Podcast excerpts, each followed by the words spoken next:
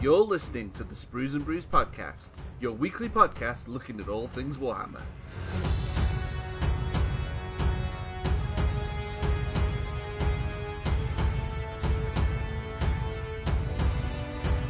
Hello and welcome to episode 138 of the Sprues and Brews podcast. My name is David. I'm joined once again by Matt Hello. and Jay.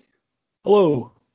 So on this week's show, we're going to be talking about vampires because the Soul Soulblight Gravelords are here. So Matt is going to give us his thoughts on the army because he is currently building uh, a Gravelords army, and I'm pretty sure it'll be in your hobby updates as well this week, Matt. Absolutely. So uh, we've got that as our main segment this week, but also a bit of a mini main segment is the amount of pre-orders we've got this week. There's a lot of pre-orders in It's there. crazy. So we've got a, a fairly sizable news section this week. Uh, we also have a super serious top three because we're going to be discussing our top three hats of Warhammer. So, what hats do we think deserve recognition from what across the whole Games Workshop ranges, really? Uh, and I think you even you even said Middle Earth as well, Matt, uh, is Yeah, being thrown all in the mix things there. vaguely Warhammer adjacent. Excellent. so um, that's going to be later on the show, and we'll also be reading out some of the community top three picks towards the end of the show. But before we get stuck into all of that, let's talk about what we've been doing in the hobby this week. So, Matt, seeing as um, we've already hinted at what you might have been up to this week, let's start with you. Well, so yeah, I, might have done a few bits this week. I finished the Vargskyr. I finished the Bloodborne. I painted the Kosargi Night Guard, Radukar, the Wolf, Torgillius, the Chamberlain. I've very nearly finished the objectives. I was just prior to the podcast putting some highlights on them. They just need basing. They're done. And then I was working in the lab late last night. um, yeah, but had a bit of a monster mash. uh, I have built a Terrorgeist. I have sprayed up a vampire dragon. I've converted up a dark elf dragon into Prince Vhordrai, so you know, so it looked a bit of a different dragon. It looks like the dragon that's on the front cover. That unfortunately didn't come out as a miniature, but hey, what do we know? And some Vargeists and some ghouls, and I'm going to use the ghouls for the time being as spare zombies because unfortunately the, the squad of zombies at Curse City's only got ten guys in it, and you can take them in twenties. So yeah, until the uh, the new ones arrive, I'm using some ghouls. So it's been a fairly busy week.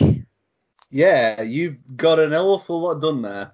Yeah, and I ordered all the Grave Lords, all of the Grave Lords. So Mhm. um, yeah, it's going to be a busy few weeks painting the undead. Excellent. So much for being a slow burner, Matt. I'm sure you said you were going to go go through these as a bit of a slow burner, but Yeah, that I've done kind of the opposite of that. Bought everything, painted everything in a week. Yeah.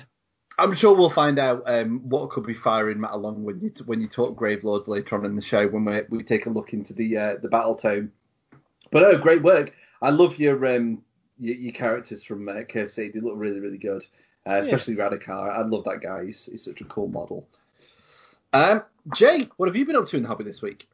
I've been painting more elves. Just elves, elves, elves. So I've been working on. I got the Alarith Stone Guard finished, and I'm about mm, just over halfway through, I'd say.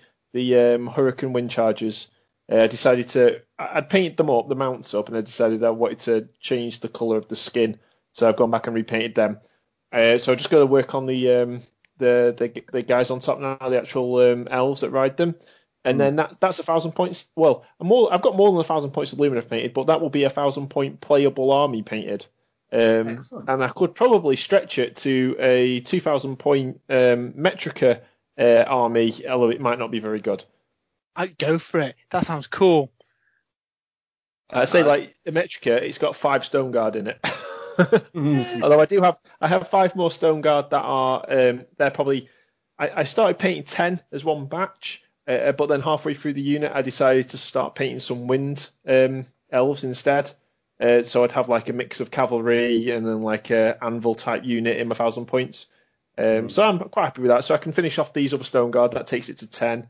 So yeah, again, I, I- should definitely have a, a good 2,000 point um, playable force by the time Age of Sigmar 3 uh, comes out. Making good progress on them. Yeah, you did really well, and they look superb as well.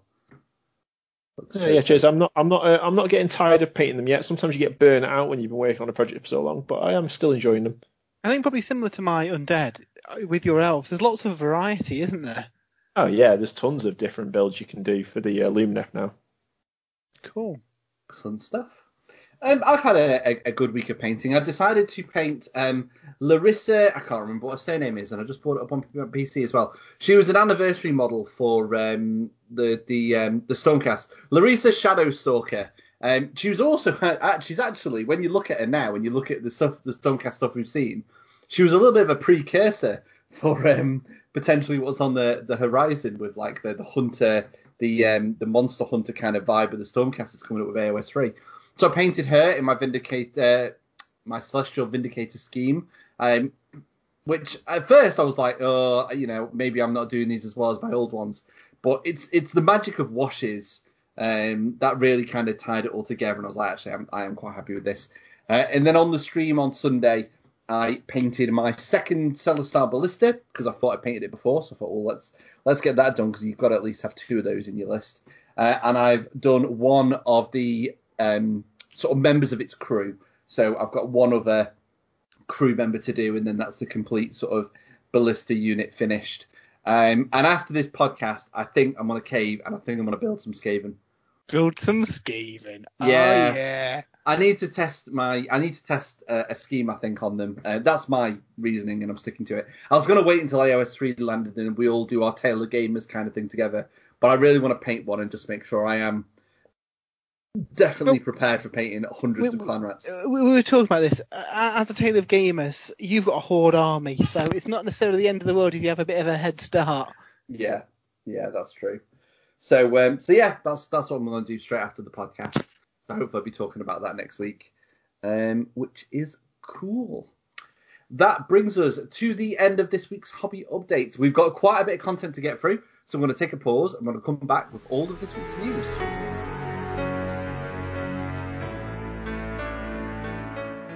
So, what do we have in this week's news, Matt? Well, we have got a fairly hefty week for pre-orders. It's it's, it's been a biggie. Um, unsurprisingly, we've got more of the Soul Blight Gravelords. We had half the range on pre-order last week, and the rest are coming out this week. Spearheading that release, we have got Start Collecting Soul Blight Gravelords. This is a uh, this is an interesting one. You get five Black Knights worth um, 25 quid. You get 20 Graveguard, which is about 50 quid's worth, 55 quid. Uh, and you also get the White King on Steed, which is currently um, exclusive to this box. So if we say that's, um, I don't know, approximately 20 quid for him, that's 100 pounds worth of stuff in this start collecting box. Uh, I don't know how much the box is, but even if it's one of the more expensive start collecting boxes at say 60 pounds, that's that's not a bad box. Now, admittedly, a lot of the models are very old in this box, and Black Knights are maybe not the greatest unit in the book, as is the White King, but the White King is a really nice model, and the Graveguard are really, really good. So, yeah, if you're going to buy a unit of 20 Graveguard, that'd cost you 55 quid anyway. You may as well buy this box and get a White King for free and some Black Knights that you can always build as Hexwraiths and put in your Nighthaunt army. Mm. Yeah, so I will be picking this up. The White King's awesome. That's such a nice model. Yeah, it's really cool. And coincidentally, if you take him as your general, he unlocks Graveguard as battle line as well. So oh, nice. That's cool. If you want a skeleton themed army, that would be a cool way of doing it. Uh, also for pre-order, we have got the Dire Wolves. Uh, really nice sculpts. Massive improvement over the old ones. I'm going to paint mine white because I think that matches the kind of Vyrkos theme better. Yeah. Yeah, they're double cool. fun, shoulder and stuff. So yeah, they're going to be really fun. Speaking of which, we have got Belladamma Volga, the first of the Vyrkos. So she is uh, old grandma Vyrkos riding her wolf. Uh, incredible model. I mean, we've mentioned this already, haven't we, in, in previous streams and podcasts. But yeah, it's it's one of the best models in this uh, release. Coming in a close second, I think, is Radukar the Beast Radukar when he's been working out. Again, absolutely amazing. Uh, yeah, I know I, am going to have to pick these up regardless of what army I do just to paint up because they're like mini dioramas on the bases, aren't they? They are. They really are. Um, if you prefer Radukar in his Orphan Khan kind of state and you missed out on Curse City, Games Workshop are doing a made to order of Radukar himself. He's on his own frame, and Radukar's Court, which is the frame out of Curse City that contains all the, the named characters in the Kosargi Night Guard, essentially, and the Bloodborne. Um, interesting that they haven't got the skeletons and zombies in there. I, I mean, we were said ages ago we could see those bits being a start collecting box of sorts for the Grave Lords. I guess the only thing that throws a spanner in the works is the fact that you can't take the zombies in tens, and there's a lot of models on that frame that you can't use, like the bats and the uh, rats. You do get some uh, mysterious objectives, which I've just had a cunning thought. They'd make great gravesite markers, wouldn't they? The various gravestones and skeletons mm-hmm. hanging from uh, gibbets. So yeah, um, but yeah, unfortunately they're not in it. It's just the characters. Don't know how much these are going to be. Cynically, I'm going to say they ain't going to be cheap based on some of the other, um, you know, like the um, Indomitus and Dark Vengeance stuff that they've put out in the past. But I may be wrong. I may be wrong. Um, but at least it's an option for people who missed out on them. Uh, we've also got two more characters. Again, I mean, they might not be the best in the game, but they look really, really cool. Uh, the Rat Prince. When he dies, he turns into a, a, flurry of rats and can reappear elsewhere on the battlefield. That's pretty cool. And Lady Annika, the Thirsting Blade, who is the most gorgeous looking vampire model. Gorgeous. Uh, creepy, made, Matt. Creepy. She's she's she's a beauty. It looks like she's got um, an alternate build, like her hands can be she like does. a wing type thing. So she can either be holding a mask or she can be like her, unfurling her bat wing arm both of these are, are really weird. Um, again, she's arguably not the greatest uh, character in the range, but she's pretty interesting. Essentially, she heals herself up if you don't kill her in one turn. So, yeah, there's some fun things you can do with that. Um, but there's more Undead up for pre-order at the weekend. For Warhammer Underworlds, we have got the uh, the next warband, Kainan's Reapers. So this is the Ossiarch Bone Reaper warband with the big chap with the scythe uh, yeah, these look really cool, don't they, Dave? They do. They look really, really cool. Um, and open the door to potentially getting some Ossiarch archers, hopefully at some point in the in the future. Yeah, and a big chunky support character guy like yeah. him. Uh, I, I don't know how these play yet. I, I don't know if I think there might have been some articles up on Warcom, but I've not read them yet. Uh, I, six guys in the warband though, so quite numerous. Yeah. So yeah, they look pretty cool.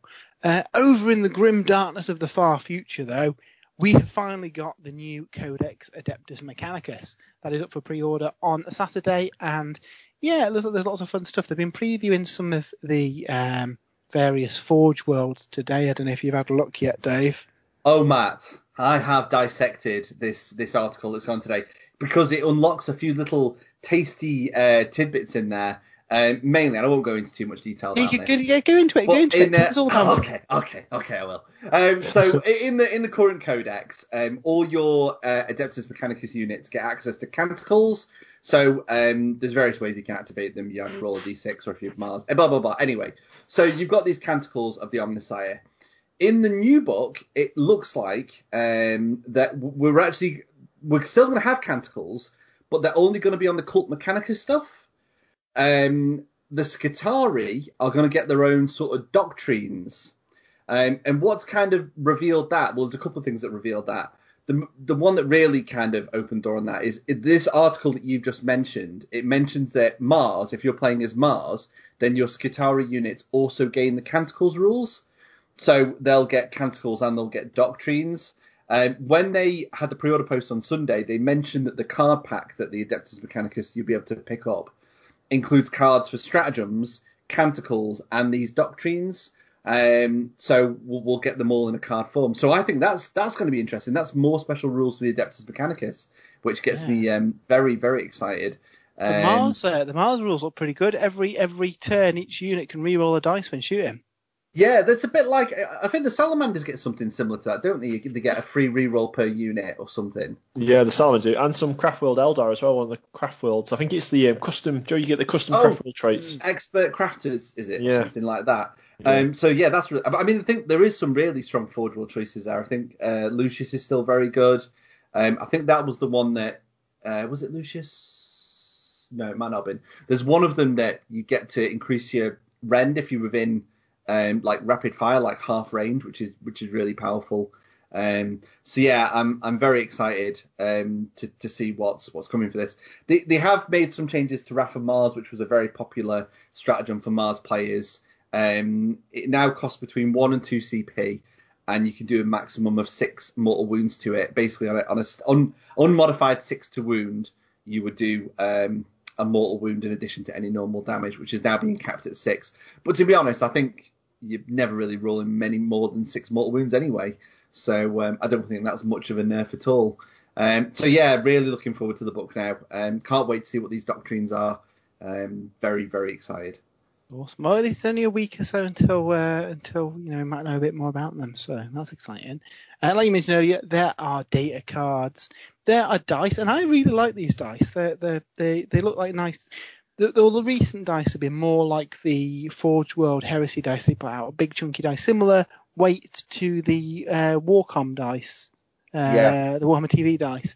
Uh, and these are just red with the Cog Mechanicus on the six. They look really nice. I'm yeah. quite tempted to pick up a set of them myself mm-hmm. for my Titans.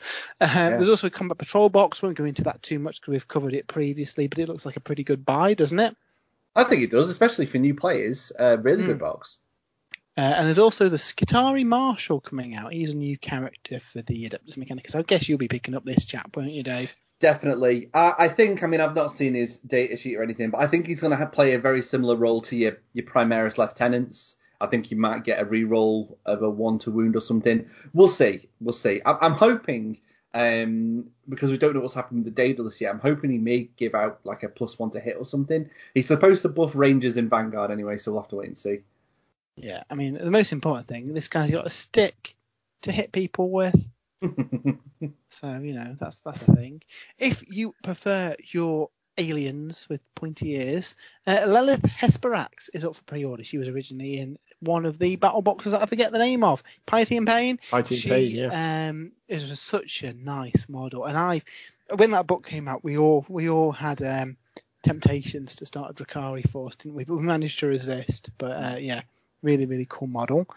Uh, there's more. There's more Xenos up for pre-order there. We've got Necrons, the Chronomancer and the Flayed ones, originally in the Kill Team box, are now available separately. As is the Captain with Mastercrafted Heavy Bolt Rifle and the Heavy Intercessors.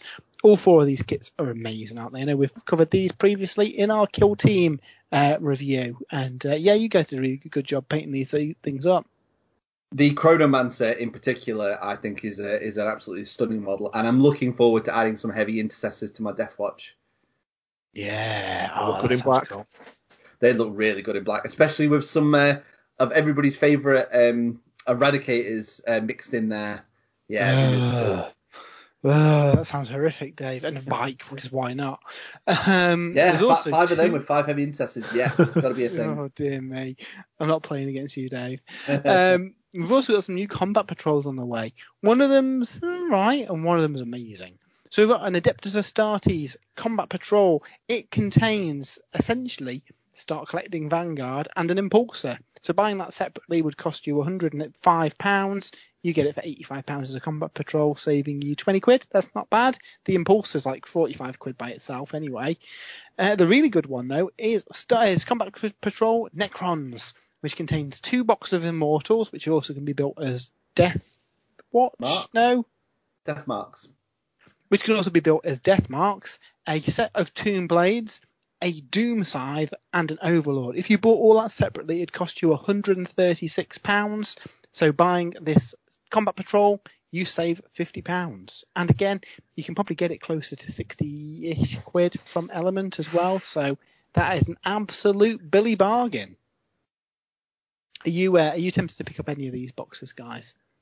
Ne- Necrons definitely. Um, I think I'll definitely get the Necron one at some point although I say that, it's we've got obviously the new magazine series coming, which I think will add a lot to my Necrons. But mm. yeah, I mean, I really fancy that flyer, and if you're gonna get the flyer, then you might as well get that, aren't you?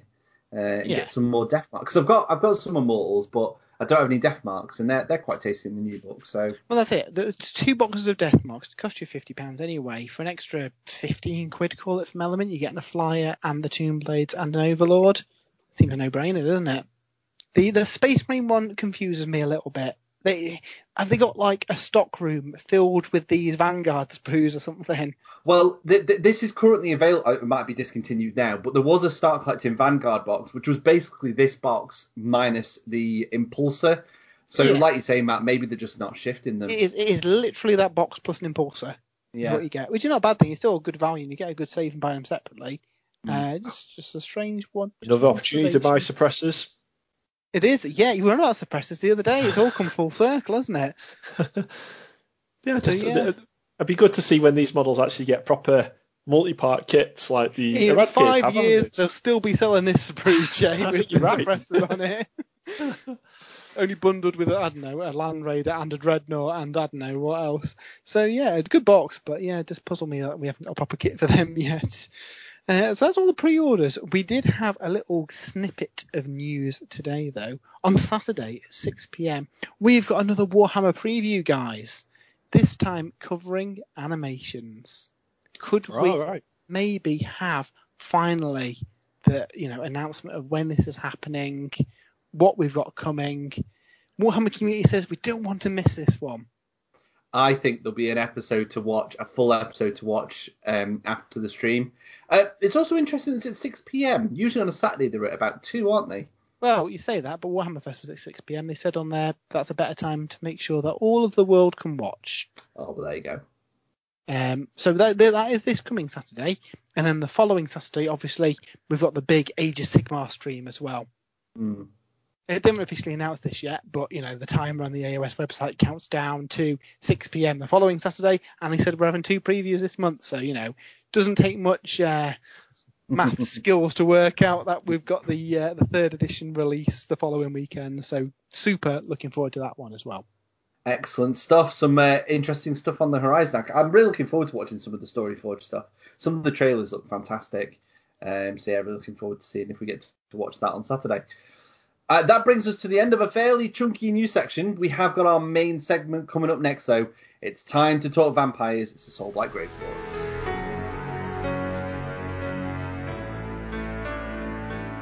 It is now time to talk about the Grave Lords, and Matt, you've been really excited for this book. Yeah, I have. It's uh, I've I've I've always had a soft spot for the undead. I had a uh, a Warhammer Fantasy uh, Vampire Counts army that sadly probably went on eBay many years ago, and I never really I don't know the uh, Legions and Nagash always felt a bit of a stopgap, didn't they? And I, it, due to the way the keywords worked when Age of Sigmar came out, you couldn't really build a fully kind of fleshed out undead army with all the various bits and bobs. You had to kind of subfaction it a bit, and Legion and Nagash put some plasters on that, but there's still a few kind of random keyword things here or there. And yet, with the new Soul Blight Grave Lords book, this essentially takes everything that isn't Flesh Eater Courts and isn't Night Haunt uh, and puts the Soul Blight Grave Lords keyword on it, meaning you can once again make a classic style vampire count army, and that is super exciting. It's a it's a, it's a book in a strange position because we know this is the last book of the second edition of Age of Sigmar, and more than likely, the third edition books are probably going to be in a different format. I guess we're probably going to see some of the stuff that we see in the recent 40k books with you know uh, crusade style content and a different presentation. They might mix up the way points are displayed and stuff. That's a big question mark at the minute, but I think it is going to be a, a change from what we've got currently. And there are there are a few things in this book that do kind of point towards the future. Yeah, first of all, the fact that all the points are in increments of fives. What madness is this? So old school Age of Sigmar fans will know when the game came out, everything was in multiples of 20. You had units that were 80 points, 100 points, 120 points. In the second edition, they refined that a bit and went down to 10 points. Everything was in 10 points increments, makes working out lists dead easy. And now we've got five points thrown in there. What madness is this? um, I mean, first of all, what, what, what do you guys think? Obviously, it means uh, Sigmar always set itself from 40k that it wasn't quite as granular with, you know, obviously everything's in points, isn't it? in 40k and you buy your individual models and you buy your upgrades. When Sigma, it's always you buy this block of troops and it in the past has been a round number of points and that's a dead easy way of making your army list. I guess akin to uh, power levels in 40k, isn't it? Really? Yeah. Um, and this it, it, it doesn't move away to to pointing things individually, and that's not to say they won't do that in third edition. I don't think they will, but part of me does think, oh, could we see points per models or points for banners and stuff? And you know, that's that's something for another day to think about. We don't we don't see that in this book, but we do see that shift. So, for example, a off the top of my head, I think a Terrorgeist 305 and a Zombie Dragons 295, where before it it's a tiny incremental difference, but that does make a difference in building lists sometimes, doesn't it? And do, do you think do you think part of the reason is for balancing as well? Yeah, it makes it easier to balance. I mean, it makes it easier to balance because if everything's got points to the closest five, over your army by adjusting things, you can find a few more points here or there. Whereas often harder to do that with things in tens. So yeah, it's a little change, but it is a change in a point to the future. The other point to the future is that there is an awful lot of command abilities in this book. Everything's everything's got command abilities, and there's ways of making everything count as your general, which is interesting. I mean, currently that's that's quite a benefit because we've we've all fallen victim to being just outside a range of a support character because their command point aura isn't quite as big as your generals. Mm. You know, when you when you're trying to auto pass battle shock and the like. Gravelords don't really have that problem because it's very, very easy, depending on which bloodline you pick, to have a whole load of models counting as your general. Uh, but the, all the characters pretty much have got command abilities, really good command abilities that I think in prior books would have just been a passive ability. So all your your various auras and, and gimmicks and stuff that the units do. And that puts the Gravelords in a strange position where currently if you've got, I don't know, a battalion and 50 points spare, you might start the game with three command points. You're going to blow through those really quickly. Mm. Yeah, because you've got so much choice to spend them on. Oh yeah, and and and it, it's pointless taking those characters if you're not using those command abilities as well. So I think this is very much designed for third edition, where obviously we've heard that there's going to be more command points. There's different ways of generating command points which means that the Grave Lords have got a bit of a head start when it comes into third edition because I don't think off the top of my head other armies have got quite as many command abilities available to them. They may be more reliant on the kind of your, your standard command point stuff. Mm. Yeah. So yeah, it's it's it's an interesting one. Um, Units themselves I, have command abilities, or is it just the characters? But uh, your characters, but pretty much all the characters have got command abilities. Where I, I think in most other books, really, not everything would have a command ability that you want to use every turn, where the Soul Blight Gravelords kind of do. And obviously, if you you can go very character heavy in the Grave Lords, and you'll be spawning to spend three or four command points a turn, which again is in line with the rumours for third edition, but you know you ain't going to be able to do it in second edition. So I think they might struggle for a month just generating enough command points because there's nothing in the book apart from the Chamberlain, who generates a command point if he stood next to Radukar. Um, it, it's just your standard your standard generation. So yeah, if you're not using them for for autopass and battle shock and the like, you have to just pick your best abilities that you've got at the minute. I think give it another month and a half when third edition comes out. That's not going to be a problem, and these guys are probably going to kind of curve ahead in the in the performance then. Uh, build wise, we're, we're, talking similar to the Legions of Nagash. You have got various vampiric bloodlines that you can pick your army from. Depending on which one you pick, you get different abilities. What's really good about this book, though, at first I was worried that all the you know the Vyrkos stuff would work well together and your Legion of Blood stuff would work together.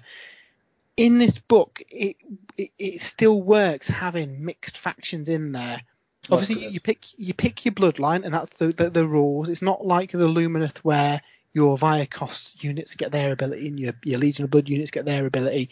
If if you've got vampires in your list that aren't that bloodline, they don't get anything basically. But that choice of bloodline determines your army build, your kind of gimmicks, and your playstyle. So, for example, so first we've got the Legion of Blood. These are Neferata's bloodline. She's um, she's really cool. It's a very skeleton heavy army, and you ignore all negative hit and wound modifiers on death rattle units. Now, considering that a lot of the skeleton units, their shields are a lot better, and you just get a pl- uh, plus one to your save rather than I think it was like re-roll or something if you had a shield previously. You can put them in scenery. You can put buffs on them to uh, increase their armor, but rend will not affect them in any way, making Almost like a plus two save bonus, isn't it? Really, when you take into effect that the you can go down to minus one in the new rules. Yeah, exactly. Yeah, well, I mean, you, you could hit them with, with obviously that's hit, that's hit. Yeah, so it's it gives you a bit of kind of insurance on top, and and that, that's one of the rules that still works in the current edition because they ignore all modifiers. But yeah, when we come into third edition, doesn't matter whatever you're stacking up on them, you can't you can't change the the hit and wound modifier. So really, really, really cool. Um, they also increase the number of models that flee from failed battle shock tests near to vampires as well. So basically, you you you tarp it up with your your skeletons that don't care about your modifiers, cause them to run, and your vampires will cause more to run. So that's that's pretty cool.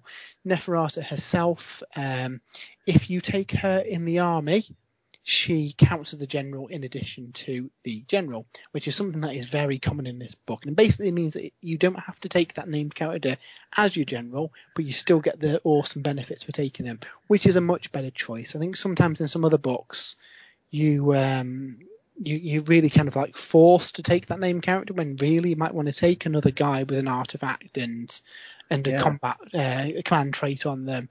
So yeah, really good. She unlocks Black Knights as battle line, which aren't the best unit, but if you want to do a like a cavalry list, that could be fun. Though there are better options for a cavalry list later in the book. If you prefer Mannfred, I know you're a fan of Mannfred, Dave, aren't you? I am, yeah. You could go for the Legion of Knights. Now these are these are the sneaky bloodline, and there's all sorts of shenanigans. Um, as part of the kind of the main army abilities, you can choose to leave um, units off the board and bring them on the board via a grave site, which you place at the start of the game, which is a good way of getting your slow units up the board because you know the zombies aren't very quick. The Legion of Night, however, instead of doing that, you can deploy them to any board edge as long as they're nine inches away from enemy units. Okay. So if people aren't careful, you could put units on their back line. Hmm. So Yeah. yeah, pretty cool, pretty cool. Uh, and in the first battle round, your zombies and skeletons have plus one save as well. Again, letting the ones that are on the board advance up. Uh, and Mannfred's a bit of a tricksy one. At the start of the combat phase, he can teleport anywhere on the board outside of nine inches if he's in combat. So basically, you charge him, he teleports and jumps on an objective or something. I really like that. I think that's really cool. Yeah, and you can really catch people out as well by setting it up, bait, baiting people to charge him, and then they remember, ah, he can teleport, and he just jumps off where he actually wanted to go, Mm. leaving maybe a unit exposed and out in the open. So he seems really, really fun. Um, they also gain Vargeist as battle line. Vargeist is still really good. They can deep strike. They're a decent combat unit, and the, the models still stand up. To be fair, we've then got the Vyrkos dynasty. So these are the fellas from Curse City. So we've got Radukar and his mum. Um, these, uh, these, I thought these would be really kind of like wolf based, and a lot of them do have the ability to summon dire wolves. So um, Radukar at the start of the game gets a unit of dire wolves. Um, the uh, Bella, Belladamma, she has a spell where she causes mortal wounds. It's like, it's like an improved um, arcane bolt. I think it does D3 mortal wounds. If you slay any models with that, you immediately get to put a dire wolf in combat with that unit um, per model that you kill. That's cool. I like that. So, but essentially, she's turning people into wolves, which is really cool. But the um, the the army ability is actually very geared around your zombies and skeletons, which again kind of fits with the Curse City theme. If your units are wholly within nine inches of a friendly vampire hero, they have a passive plus one to wound, which is amazing. I mean, zombies are rubbish. They're they're hitting on fives, wounding on fives, but you can make them better with that. I mean, you take the zombies for the mortal wounds, making them more reliable is really good. Making your skeleton units, in particular your graveguard units, who hit really hard, do mortal wounds, have two damage each, and then make giving them plus one to wound just for being near a vampire. That's amazing. I think Vyrkos Dynasty is going to be what most people go for because you get the most benefit from your kind of infantry units, if that makes sense. Yeah, your battle line, especially if we've got core battalions, maybe you know incentivizing people taking battle line units and things. Yeah, exactly. And again, every every single named Vyrkos character counts as the general in addition to the general. So you can take a Vampire Lord a Zombie Dragon as your general, and then all your various characters that you brought along from Curse City and the, the other Vyrkos characters in the book, of which there's about eight in total, all count as the general as well for the purposes of those abilities. And again, that might play a bigger role in third edition as well. So they seem super strong. Um, you've then got Kastelai Dynasty, which I think would be the one that Jay would go for if you did a, a Grave Lord's army. This is essentially um, Prince uh, Vhordrai and his honor guard of blood knights that ride out from their castle, and it is essentially your your vampire army. All the benefits are built around vampires. So you unlock blood knights as battle line, which is really really cool, and all vampire units, and blood knights are obviously a vampire unit, gain buffs as they kill units. Imagine kind of like Bretonnian questing knights through a weird undead lens. Every time one of your vampire units kills a hero, they get plus one damage for the rest of the game. Oh. If they kill something with three or three wounds that isn't a hero monster, they get plus one wound for the rest of the game. And if they kill something with less than two wounds, they get plus two to their running charge moves for the rest of the game. So you kind of your vampires are gonna gonna be like picking the choice cuts of meat between the army to buff themselves up and then become really really good. That's a yeah. really good mechanic. I like that. As if they're feeding on the battlefield and making themselves stronger. That's yeah, great. exactly. And you're gonna have it's gonna be quite an elite army because really you might have a unit of zombies to sit on a back objective, but essentially you're gonna have units of blood knights, you're gonna have coven thrones, you're gonna have your vampire lords and zombie dragons all jumping around fighting stuff. I think that'll be a really, really fun list to play. Um, I I need to buy like another two or three boxes of Blood Knights before I can do that one. But I think that'd be really, really fun way of playing. Um, it's a shame there's no Bloodborne. Oh, outside of the the Curse City stuff, there's not like a box of Bloodborne because that'd be cool. There's a different type of like vampire infantry that'd benefit from that.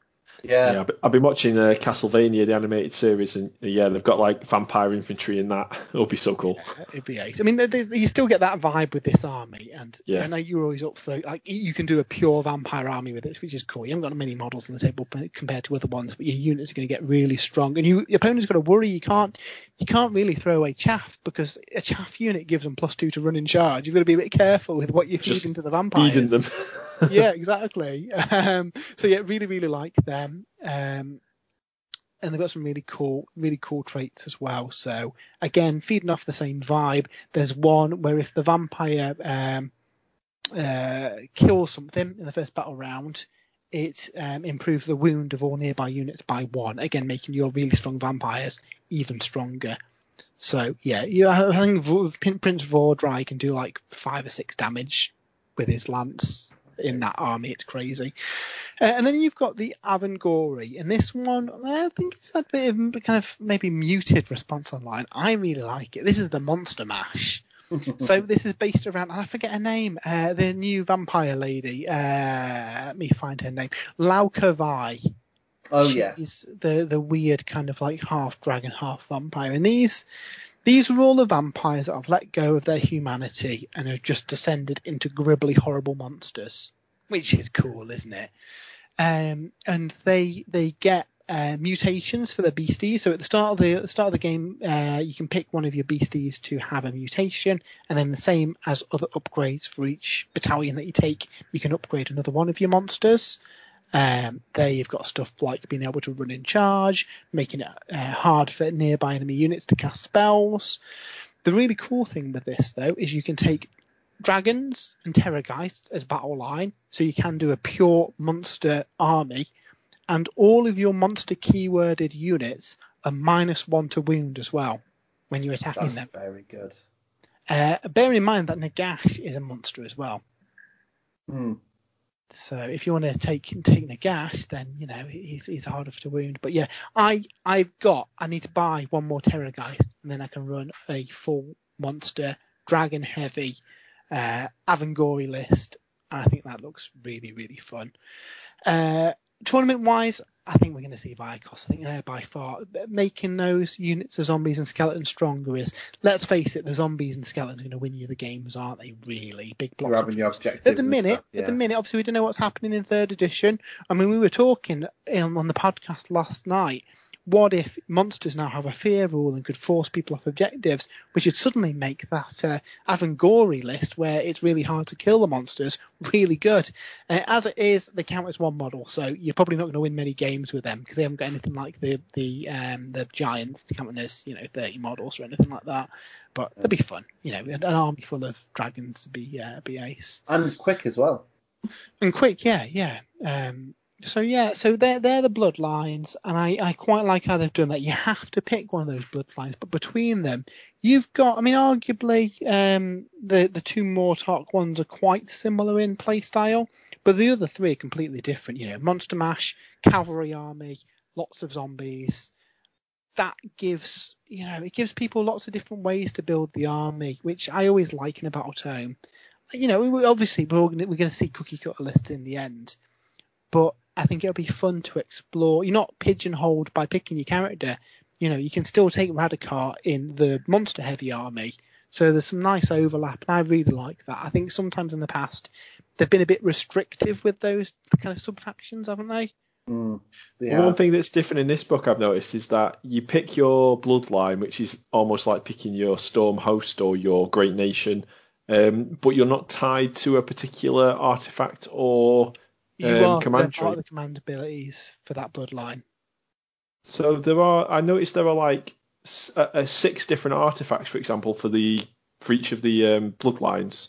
Does your first character have to take a particular artifact, and then you can pen, spend uh, take battalions to unlock other artifacts? So, so wh- when when you pick your bloodline, you unlock the traits and artifacts for your army. Oh yeah, but my point is my You point. pick the stuff from there. I I don't think you can pick them from a different bloodline. No, but my point was for like Storm Host and Great Nations, if I took Ymetrica, for example, the first character to have an artifact has to have the Ymetrica artifact, and the first general to have a command trait has to have the Ymetrica command trait. But for the Soulblight Gravelords, if you took Legion of Blood, your general gets a choice of a, a few different command traits to take, and you get a choice of six artifacts to take as yeah, well. Yeah, exactly. You get, you get six of each, which is mu much more choice than, like you say, yeah, you're very kind of railroaded into. You have to take this one first. Yeah. So yeah, definitely, Yeah. definitely better for kind of building your army. It's um, the monster one's got three of each, so less choice, but then you also get the three monster traits as well. Uh, but yeah, of course, the monster traits that's unique to that bloodline, That's isn't it? unique to that bloodline, yeah. So I, li- I like that. I think it's a nice, a nice mechanic, and again, it, it, I've said it a lot with this book. It feels like Vampire Counts, Warhammer Fantasy kind of uh, army building. Um, it's it's a shame we've only got the one kind of generic vampire. I'd have liked to have seen like a mounted one, but I guess arguably you've got the, the vampire lord and zombie dragon for that kind of role. Yeah. Um, it's a shame.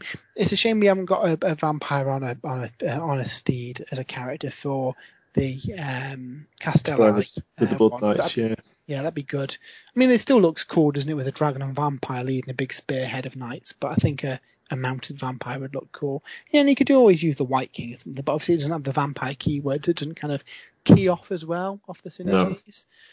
Um, now I'm not going to go through every unit because there's an awful lot of units in this book. There's very little that's being removed. So, like I say, all the all the flesh eater courts units, we keep the Terrorgeist and the and the vampire, uh, the dragon. Um, we lose all the ghosty units, go to the night haunt, and all the kind of ghouls and stuff go to the flesh eater courts. That's not an issue. There's a few things that we do lose. Uh, the bats, the units of like uh, bat swarms are gone, which is a shame considering we have got new ones in Curse City, but you know that's another another thing for another day, I guess. um, I'd, I'd have really liked to have seen them in there along with the rats, especially since we've got a character that's all about undead rats as well. Just Yeah. seems really strange to me. Uh, but outside of that, most things exist. So some some of the uh, the the range is going to be a bit mismatched now. So the corpse carts are obviously a different style of zombies compared to the new ones that we've got, and the grave guard are a bit smaller and less impressive than the current skeletons.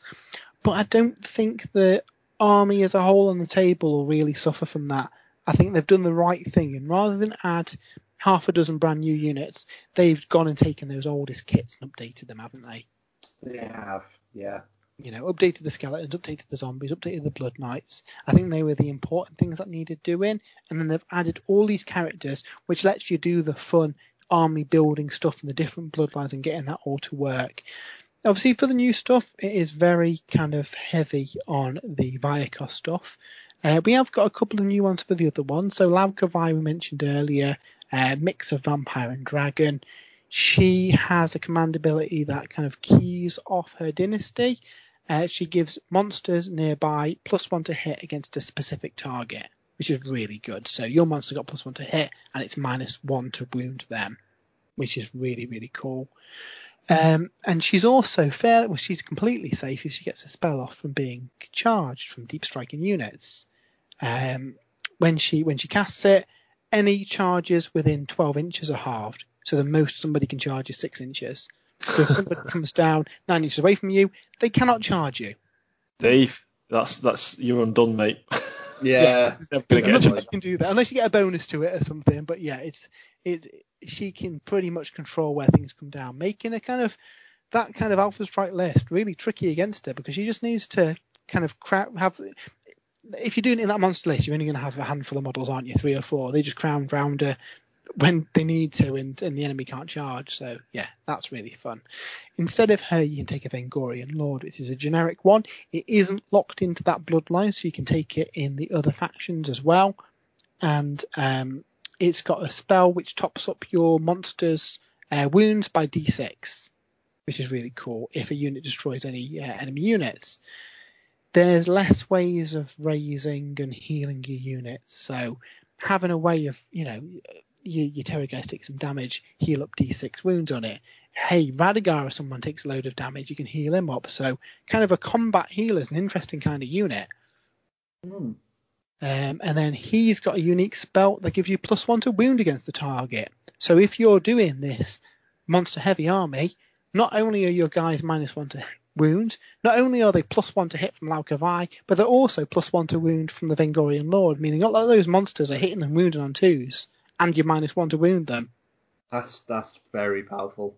Yeah, really cool. And obviously, he's not got any of those um, bloodline keywords, so you can throw him in another army and give him traits. And yeah, there's lots of fun stuff. I think there's going to be a fun period of people working out different abilities and stuff. Lady Annika, we mentioned her earlier. She's a gorgeous model, but um, she doesn't really have any funky special rules. She's got a four plus wound shrug, so she's really hard to kill. And if you don't kill her, she heals up at the end of the phase. So she's really hard to kill. But if she hasn't got any kind of like offensive spells, then just ignore her. Yeah, it doesn't seem like she Four. plays a massive role in the game. Uh, I, I guess it depends on what, what what objectives are like. If we see stuff like Places of Arcane Power where heroes want to sit in an objective all day, she's your lady for that. She'll just sit there and you've got to kill her in one go. Obviously, the downside is in that scenario, your, your enemy's going to be focused on killing the characters anyway. So I, I think she needs to some testing on the table to see how she works out. Because even with that rule, she's only a six wound character at the end of the day. There, there's there's lots of ways of taking her down in one go. Yeah. So He said Uh, phase you have to kill her in a phase, is that right? so so so yeah, but essentially you've got to you've got to kill her in a phase. So there's no point shooting her or casting spells at her really. You want to hit her in combat where you can do a lot of damage. Yeah, and she's got a four plus wound shrug, so really you need to get on average twelve wounds through to her, but that's doable, isn't it? Um, the other new character is Kritza the Rat Prince. He's um, he's another strange one. He's got a passive minus one to hit, and when he dies on a four plus, he reappears anywhere on the table outside of nine inches of enemy models. Arguably, I think he's better than her because if you kill him, he could just hop over to another objective when he dies. Yeah, that's that's that's good. I like the look of this guy as well. He's my, my favourite of the new characters. Radukar aside, really, but um, Yeah, I mean, that's, that, that's the Skaven in you, isn't it? it is a skater, Yeah. yeah. Uh, we've got Radukar the Beast. So this is the guy from Curse City. He's been buffed a bit. He can run in charge. He's minus one to hit at all times. He always counts as a general in the Vyrkos army, uh, as do the previous two guys that we've just chatted about. Um, and his hits have got a chance of doing mortal wounds, so he can do up to 12 mortal wounds if he gets lucky with his hits. Um, he can give all Grave Lords within 18 inches an extra attack as well and that's all Soul Blight Gravelord. So you're, you, this is where it comes quite interesting. If you took your, um, say your vampire cavalry army, Jay, with your vampire lords and zombie dragons are doing a load of damage, throw in Radukar. He's not the same keyword, but you can still take him. He doesn't benefit from the rules for killing things, but he can give them the benefits of his ability, and you give all those vampires plus one attack. Oh, nice really, really cool. Uh, and once per game, he can summon a unit of 10 wolves as well. So, yeah, he's a, an amazing character. If you take him, you can't take Radukar the Wolf. And obviously, all the Curse City characters are one block. So that unfortunately means if you take him, you can't take any of the other like support characters from Curse City, which seems a bit odd. I'd have liked to have been able to take, I don't know, Radukar the Beast plus I don't know, Gorslav the Gravekeeper. I guess from a lore point of view, all those other guys are dead by this point because the adventurers have worked their way through the Curse City, haven't they? Oh yeah, of course, all tenants, yeah. So yeah, it kind of makes sense. We've then got Belladamma Volga. We mentioned it, I won't cover her too much. We mentioned her earlier on. She's got a spell that essentially does mortal wounds and turns people into wolves that are then in combat with you. Uh, she's got a spell that makes every hit of a six count as two hits that is uh, depends on the FAQ because zombies, if they hit on a six, they do a mortal wound. So would that spell count as two hits of six or a hit of six plus a hit, which I think would be the intent? I think there's been FAQs around similar effects like that in the past, and it, it, it's only the first six counts for the trigger, so your extra hit wouldn't count. I think. Yeah. So you'd get, I think you'd get, you'd get a mortal wound, and then you get an additional normal hit but still really yeah. good, still really good on all those, and especially uh, you have Radukar on there as well, and they've got an extra attack as well already. Yeah, these characters work really, really well together. So yeah, um, yeah, really like her. So that's really the kind of the new the new characters. If you want the kind of details and everything else, check out the website because there's a load of units in there. I will give a shout out to what I think are the best unit in the book, the humble dead walker zombies. So yeah, they they can be taken in units of 20 or 40. They're cheap as chips. They do mortal wounds on six, as we already mentioned. Every time they kill something, it gets added to the unit as an additional zombie and a two plus. plus, and that is like we saw with uh, with adding models rather than replacing slain models, means that if they got lucky, you can have a big old horde of zombies. I mean, they haven't got a save, and they're fairly rubbish, but just weight of numbers they they can do some damage if they roll enough sixes there, can't they? Yeah, Especially they if you have uh, Radukar behind them to give them an extra attack each as well. Yeah. Yeah, I I do think these look really really good.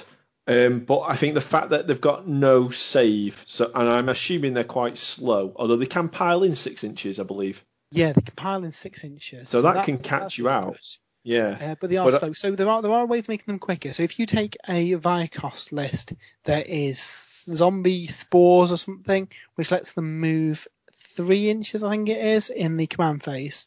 That's pretty good. Um, so, but yeah, yeah, I think I think you need to hit them and you know get the charge on them, and then you'll probably do a lot of damage that there won't be many zombies to hit you back, which sort of negates because I mean 40 zombies hitting you first with what 80 attacks I'm guessing with the buff, uh, fishing for sixes, they're gonna they're gonna wipe out an equivalent um, yeah. unit of you know 20 models. But I, I, wonder if you can get the charge on them, and, and you'll basically just murder them. I think with them yeah. having no saves whatsoever. Pretty um, much. Now there is there is a slight wrinkle in that that corpse carts um, give any enemy units within nine inches minus one to wound your zombies. Yeah. So that's really good. So you basically have a big blob of them with a corpse cart in the middle, so they're inside that nine inch bubble, and then yeah, you you've got to really chew, you've got to commit a lot of resources to, to get rid of this. Essentially, I say a chaff unit. It's a big old chaff unit, but it's it's a threat that you've got to deal with because, like you're saying, you don't want them charging you, charging your characters and just taking them down with mortal wounds. No, that's it. Yeah. So yeah, really, really good. Um, I, I a lot of the lists I've seen have been like you know three units of 40 zombies, corpse carts to defend them, and then top up with all the new Vyrkos characters in the Vyrkos dynasty, so they're wounding on plus one as well. That seems a pretty solid tournament list. Um, I I don't know if that's going to be the most fun to play with or against. Um, but at least there's a lot of options for different things in this book, which I'm really happy with. I think a lot of people were disappointed. I think we mentioned this last time on the show. A lot of people have been disappointed that it isn't like the next over the top broken army. It's not. There's there's some things that are very strong. There's some things that aren't so great, but on balance, it seems like it's going to be a fun army with lots of different ways of building it, and it's thematic as well. I like the different bloodlines. I like all those elements. Yeah, I I, I think this is going to be a fun book to play with. I know you guys haven't had a proper read through this yet, but what are your kind of initial thoughts on what you've seen online? Um, yeah, I, I I like the uh, different bloodlines and the different play styles, um, and um, yeah, I, I think it has the feel of a sort of traditional undead vampire counts army from Warhammer Fantasy Battle. Yeah, um, yeah, I agree. Out of, out of any any army, I think you're going to be spending know, half your army on characters and the rest on your, your units, aren't you? It's going to be very character heavy, which is fun. Well, um, that's always gorgeous models for all these vampires as well. Yeah, and and I, I, like character heavy armies are good if you've got the cheap troops to go with it, and you do yeah. in this one. So you can afford to take all those nice characters because you can you know you can still have so many bodies on the table. Um, I, I, it'll be interesting to see how well they do against because I mean at the moment I know shooting armies tend to be quite powerful. Um, yeah. Your Kharadron Overlords, your Seraphon shooting armies, your Lumineth shooting armies. Um, and these, these will struggle against them. You know, yeah. the Sentinels take out all the characters and your your, your units are, fairly ineffectual. It's all it's all about those auras and stacking buffs, isn't it? Really, with the Grave Lords. Yeah. So this is the big question mark on if shooting goes to 40k style where you can't shoot a character if it's close to a unit, in which case these would be really good because you do have to chew through that unit of 40 zombies then to get to the vampire behind them. Yeah. Yeah, that changes them an awful lot, doesn't it? I would like to see that. I, would like to see characters be maybe not completely immune to shooting, but I think at the moment they're minus one, aren't they, if they're next to a big unit? Um, yeah. I would like and to like, see them change that. And like Radukar, the, the, the, beast has got a passive minus one. Some of the other characters got passive minus one, which at the minute obviously would stack with that. It just depends what happens in third edition, doesn't if it? the cap like they did in 40k. Yeah. Maybe. But but no, they seem fun. Uh, I, have ordered one of everything. I'll probably do the same again next weekend. uh, so I'm really looking forward to playing some games with them and seeing how they get on. Um, it'll be a, a, different change of pace. I haven't really done. Uh, demons aren't really a horde army because you can't. Uh, outside of some specific builds, you're you're quite heavy in points for some of the units where like you said, Jay, you know, 40 zombies, if they charge in and do some damage, suddenly you've got a unit of 50 zombies maybe, yeah. and then it exponentially gets tougher over the game, doesn't it? You need to deal with them turn one, really. Yeah. Yeah. Sounds like a good book to me. Um, I've definitely been tempted by a couple of those builds, uh, but far too many projects on the go. So, yeah, M- Matt, you've done a really good um, written review for the website as well. Uh, as you mentioned, the link to that will be in the podcast notes as well, so you'll be able to check that out at your own leisure. Um, so yeah, it's um, all a little good book, and it'll be interesting to see how it reacts with um, AOS. Uh, reacts how it interacts with AOS 3 as well, um, which will be really cool. Thank you very much for that, Matt. Um, we're not done with the podcast yet though, because we do have our top three, and that is coming up next.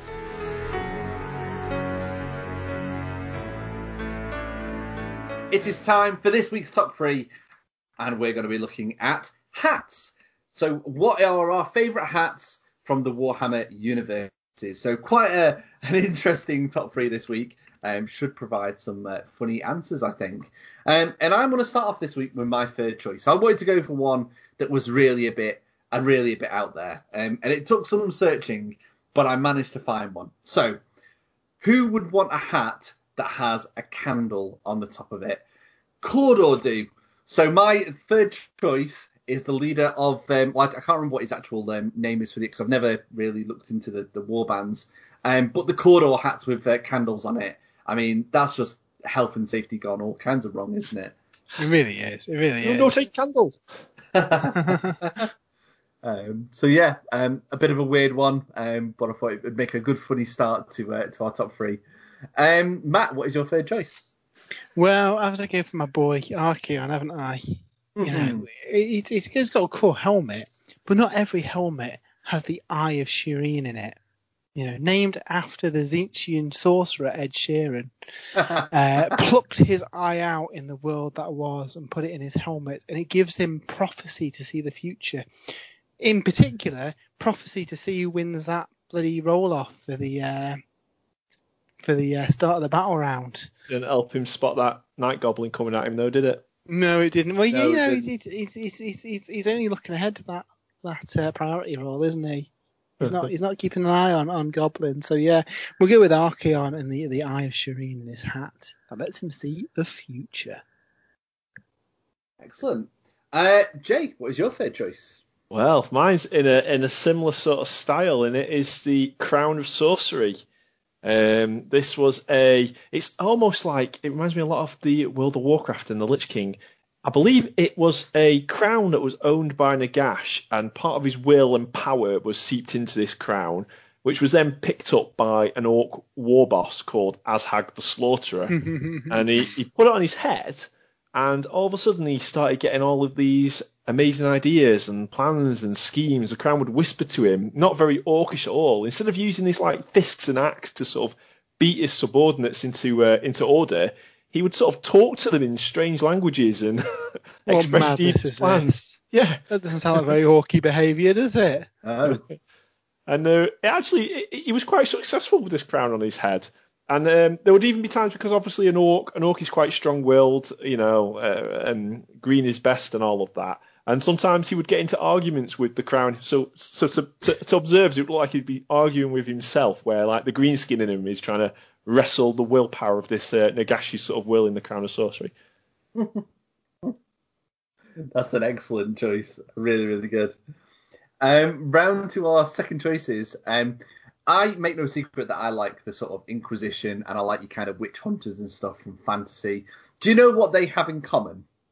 They have tall hats. So I'm going to pick one particular hat in um, in, in in particular, and that's Inquisitor Greyfax's tall inquisitorial hat, because you are not a member of the Inquisition unless you've got a tall hat. Um, mine are far less serious um, than yours so far, and so it may continue. um, Matt, what is your second choice? Well, you know, there's only there's only one person with a with a hat that's cooler than uh, the Eye of Sheerian, and we're going to go with Morathi, the Shadow Queen. She she's not just got a crown, she's got a crown of serpents. You know, I was that's, just trying to envision what she was wearing then. yeah. So in in in a Shadow Queen aspect, in a horrific snake form with snakes writhing around in her hair. Yeah, literally a crown made of snakes. Indiana Jones would hate that, wouldn't he? yep. Quite renowned for not liking snakes. Excellent choice. Uh, Jay, what is your second choice? Uh, so my second choice is um, it's actually um, seven helmets in one. Um, and it, it, it's more, I mean, the helm is quite a distinctive part of this sort of uh, thing, but it, it's really the entire suit of armor. And it's the, the Phoenix armor that's worn by the Phoenix Lords of the Eldar. Um, but they, they have such good stylized hats um, and helmets. Um, they're really old models, um, and they, they look quite similar to the really old artwork for the Phoenix Lords. Um, I really, especially like um, Asurmen, who is the um, uh, the Dire Avengers Phoenix Lord, the first of the Phoenix Lords, with a really stylized, quite large. So the helmet is actually almost as big as the rest of the model, to be fair. Uh, Dire Avenger helm. Um, and then uh, Karandras, the striking Scorpion Phoenix Lord as well, with the mandiblasters and the big like almost Scorpion's tail type thing coming up the back. Um, I mean, these are really really old metal sculpts, um, but they have a really really cool sort of retro charm to them. Yeah, they do. Yeah, they, they really do. Um, we are round to our top choices already. Um, so my top choice is a certain Sky Dwarf with a cannon in his hat, and that's Brokk Grungsson uh, for the Kharadron Overlords. Because not only is he wearing a tall hat, which we have already judged, I like tall hats. Um, he has a tall hat with a cannon in it, which is just amazing. Uh, and to top it off, he has a mustache with like smaller guns in it. This guy's just awesome, isn't he? So yeah, he's he's most certainly my top choice. It's That's that, that's that's edging on top three facial hair there, Dave. I think we've crossed the streams. yeah, we have crossed the streams a little bit there. He'd be top of that choice as well. Um, Matt, what is your top choice? Well, I can't believe he's not been mentioned, and it is an insult. I am obviously raising an army of the dead, and there's one fella who has most definitely got the biggest hat in Warhammer, and that is Nagash. He's he's got an impressive hat on his head, hasn't he? It's The a model on its classic- own, isn't it? It is, yeah. it's like as big as a person. The old metal Nagash from like the olden days had a had a big hat. He was a ridiculous looking model, but he had a big impressive hat. And you know, Chaos Dwarves came along and they had big hats, and Nagash was like, I ain't having any of that. So he made himself a massive big hat, and now he's the lord of all hats in the Mortal Realms. And I've gone off on a tangent here. Nagash has got a nice hat. Uh, do you reckon it's one of his titles? Like when he signs off, it's like Lord of the Undead, you know, all these other fancy titles, and you know, Lord of Hats. Uh, Master very of last Hats. one, Master of Hats, Herald of hats. Herald of Hats. Uh, Jay, what is your top choice? Yeah, so you guys have you've, you've mentioned some pretty impressive hats there. Uh, you know, we've we've covered uh, Archaon's crown of domination, uh, Azhag the Slaughterer's crown of sorcery, a hat with a cannon in it.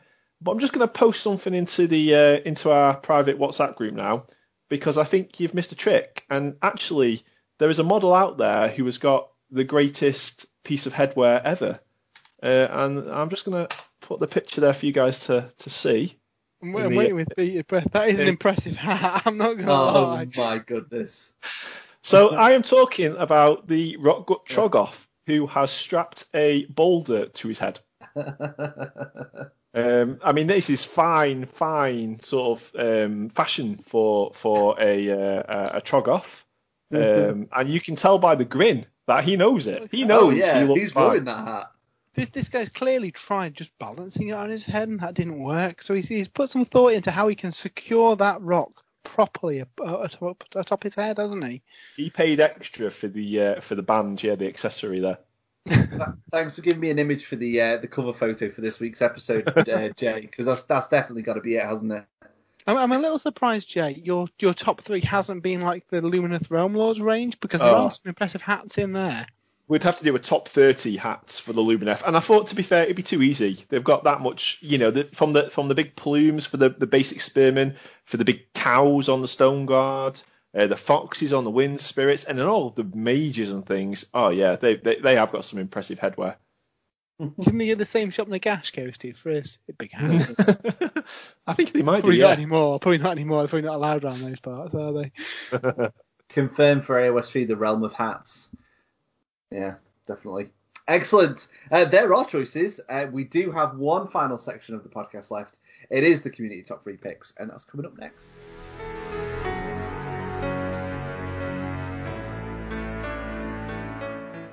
And so we head onto social media to pick out the community choices for this week's top three.